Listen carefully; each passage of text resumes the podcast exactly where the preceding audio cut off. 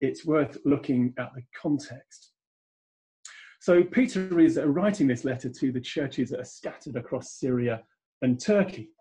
And in the first chapter, uh, you've already looked at this, I guess, he works hard to remind them of their identity.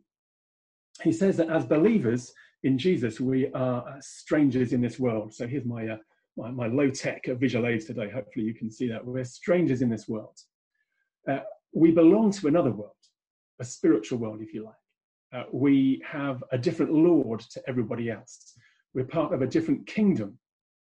So our faith then is not in governments or in the military or in celebrities, it is in Jesus Christ, the Son of God. And we have a, a different inheritance. We have a heavenly inheritance. In this world, when somebody dies, you might inherit uh, money or, or a house or whatever. But as members of God's kingdom, we inherit hope and joy and salvation. And none of those may be stolen from us.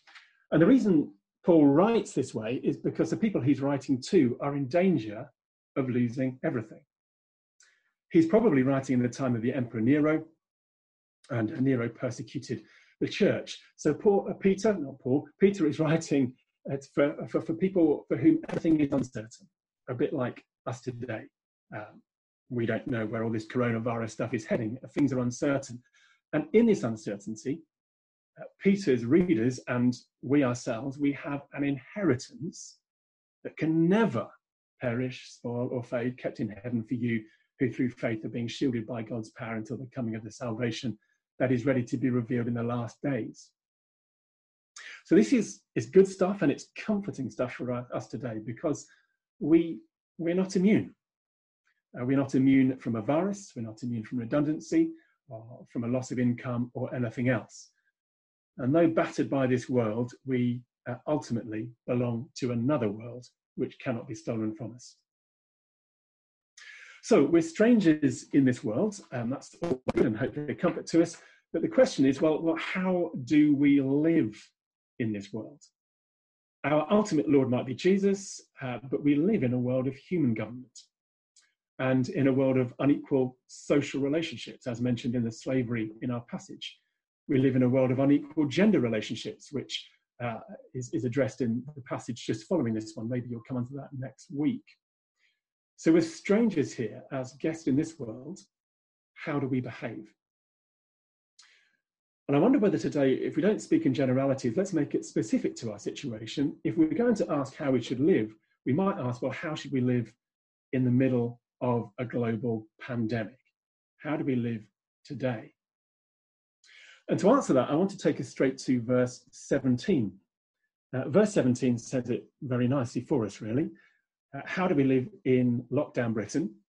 Well, we're told uh, show proper respect to everyone, uh, love the family of believers, fear God, and honour the emperor. And really, it's uh, pretty much all in that verse. So let's just break it down. So, first of all, uh, show proper respect to everyone. As never before, I think we have become aware of the impact our lives have on others. Right now, every object we touch, every sneeze we make, every casual encounter with another person on the street suddenly takes on significance. We realize in stark terms what is in fact true all the time that the way we live our lives affects other people. We're not just individuals. Uh, we cannot live in a way that does not have ramifications for others.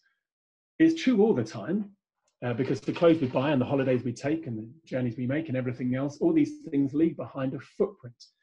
It's just most of the time we don't notice that footprint. We don't ask where our clothes come from or what it's like to be a resident of the places where we go on a holiday or uh, what will happen with uh, the pollution that our travel causes, or so on and so forth. Uh, uh, but yet, all of a sudden, now our footprint is visible. Bluntly, if we choose to live as we were living, we risk the lives of others. So, show proper respect to everyone. Consider the way in which we live. I've already commended Boris Johnson for his um, listening and his leadership at the moment, but in the interests of uh, political balance, let me, let me quote uh, Jeremy Corbyn for a moment. He was interviewed a couple of days ago, And he was talking about the massive investment that the country is making in order to um, keep ourselves afloat at this time. And he said this there's a sudden realization that we are only as healthy as the safety of our neighbor. I quite like that. We are only as healthy as the safety of our neighbor. In other words, we are connected. Old and young, black and white, immigrant and resident, rich or poor, we are connected with responsibility for our fellow human beings who are all made in the image of God, just as we are. So, as Peter says, show proper respect to everyone. Secondly, uh, love the family of believers. We talk as churches of being family together. And I guess families look after each other and are committed to one another and they care for each other. And I think one of the ironies of our present situation is that though we are unable to gather together, it may be that we are showing more care for one another right now than when we can gather. And I understand that OBC has established a phone buddy system so that anyone who's isolated has somebody allocated to them to ring them up from time to time and check they're okay and go and run a few errands or whatever it may be. I just wonder is it possible at the moment that the single person or the elderly person, the recently bereaved or whatever, might they actually be more connected to the church at the moment than they were previously? I wonder whether there's an opportunity here to strengthen our family ties rather than loosen them. I think I'm finding that to be true. So just a few nights ago, um, we had a Zoom conversation in, in my family. So myself and Ali and Alex and Karis and John and Eliza, we all met online. I'm thinking, well, why, why haven't we done this before? And shall we keep doing this? Likewise, in my office, um, I'm in a team of seven people in our corner of the office. And um, now that we are unable to meet, we are uh, all working from home, uh, I would say that we've had more online chat and banter and care for each other than perhaps we ever did when we were sitting just a few feet apart. So I also find myself uh, prompted to ring people up, people I haven't spoken to for ages, just to chat to them. So, in other words, love of the family of believers. And as a church, we can model something of strong community uh, to the world around us when everyone has to socially distance themselves, it is fantastic to be part of a church that is committed to one another. Jesus says, By this shall you know that you that shall others know that you are my disciples, that you love one another. Thirdly, thirdly, in verse 17, it says, Well, fear God. Now, most of us, maybe not all of us, but most of us are pretty independent and self contained. And we have, I expect, the initiative and the affluence and the food in the cupboard and the, and the money in the bank and the connections and all the rest of it, and just the health to probably withstand the worst of the current crisis. And yet, even though that may be true, we don't know where it's going.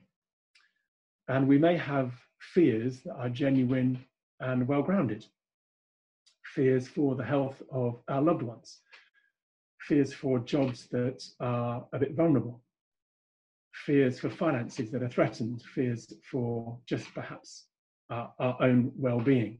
We don't know the extent of the loss that will be caused by coronavirus. And yes, there's much we can do. We can be responsible, we can look out for each other, but ultimately, we are pretty powerless in the face of this global assault. So, what else can we do but throw ourselves onto the mercy of God. To fear God is not to cower before Him, but to recognize that He alone is sovereign and that He alone is powerful, and to implore Him to use that power for our deliverance. I've been reading Matthew's Gospel recently, and I was struck by two stories that come almost one straight after the other. The first is a story of the man with leprosy who comes to Jesus and says, If you are willing, you can make me clean. And it says that Jesus uh, reached out his hand and touched the man and said, I am willing, be clean. Well, none of us can touch each other at the moment. We are all lepers to one another. Well, may Jesus reach out his hand, for who else will, and declare us clean. And a few verses later in Matthew's Gospel, Jesus comes across Peter's mother in law. This is the same Peter that wrote the passage we read from today. Peter's mother in law is in bed with a fever, and Jesus touched her, and she was made well, and she began to wait on him. So we fear God because healing is his to give and ours to ask for.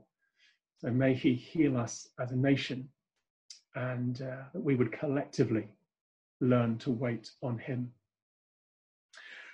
But uh, fourthly and finally, in verse 17, and we come back to where we started, uh, honour the emperor. I want to say, by the way, that I don't think we should always submit to government. I don't think we should always submit to the powers of our day. I think there are times when we're called to stand up for what is right when the government is doing wrong. And I think there may well be times when it is both prophetic and righteous to protest, to block roads, to chain ourselves to railings or whatever else it may be. There is a time for action. Um, if you think about it, the, the Old Testament prophets did it. They didn't always obey the king when the king was a fool. Jesus in the temple did it, overturning tables and scattering money and uh, almost inciting a riot. Peter, who himself writes this passage, Peter did it with John when he was told by the rulers, the religious rulers of his day, not to preach the gospel of Christ. He said, no, we must obey God. We must disobey you in this case. So we shouldn't always submit. But the next few verses go on to uh, uh, talk about how slaves should obey their masters. And of course, that might be fine in this context. There came a time, though, when slaves would have to resist, or when Christians had to say to masters, well, you have no right to demand submission. Context then is everything. And verse 16 helps us. It says, Live as free people, but do not use your freedom as a cover up for evil. So, yes, we are free, free to serve a, different Lord. In the final analysis, we are answerable not to the government of the day, but to God. But in your freedom, you know, don't be petulant, don't be a jerk about it. Because when, as now, uh, restrictions are imposed upon us for the good of others, as churches, we should be leaders in social responsibility. Now is not the time for rule breaking, but for submission. Now is the time to stand with our friends and not aloof from them.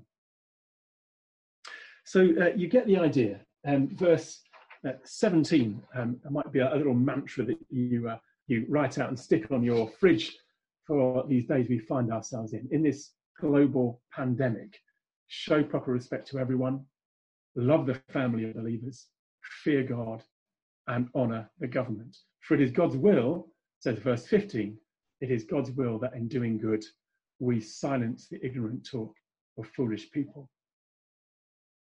However, respecting our neighbours and loving each other, fearing God and honouring our leaders is not all the passage says. It goes on to talk about slaves obeying their masters, and I don't want to dwell on this part of the passage uh, today. I just want to say again that that's not some justification for slavery. It's more a sensible instruction at the time for the church that is a tiny minority. Now is not the time for rebellion, says Peter. Now is the time for building a reputation for responsible, loving behaviour. Uh, the church at that point in time uh, was able to model equality in its own gatherings, but it wasn't in a position where it could call for equality in society. Tragically, perhaps, when the church was in a position to call for equality, it took a very long time to do so, but that's a subject for another sermon. And uh, maybe you should invite someone like Robert Beckford to, uh, to speak to you on that topic. But our passage ends by returning to Jesus Remember, we are strangers in this world. We submit to our government out of respect for others, but in the final analysis, our allegiance is not to government, but to Jesus. And yet, and yet, this supreme Lord, this creator of the world, this divine man who could, if he wished, make every knee bow before him, he, in fact, also submitted to the rulers of his day. And he didn't submit just by staying home for three weeks or not visiting his mother on Mother's Day. He submitted to insult and to beating and to crucifixion. Why? Because, like our submission to social distancing, it saves lives. When Jesus died, he carried our sins in his body to the cross.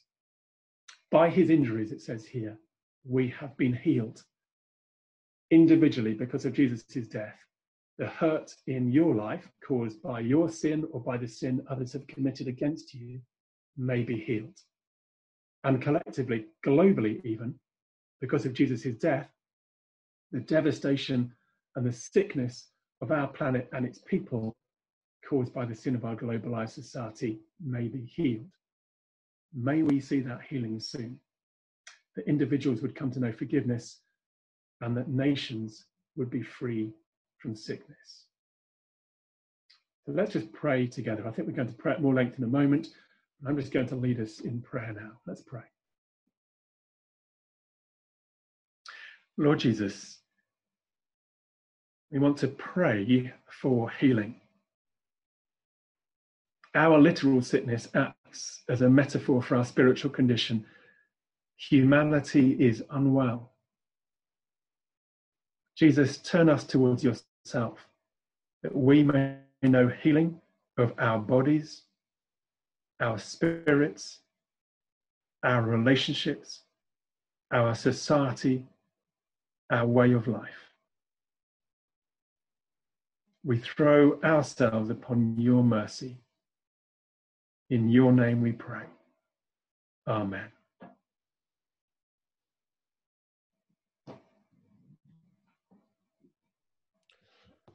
Okay, well, thank you.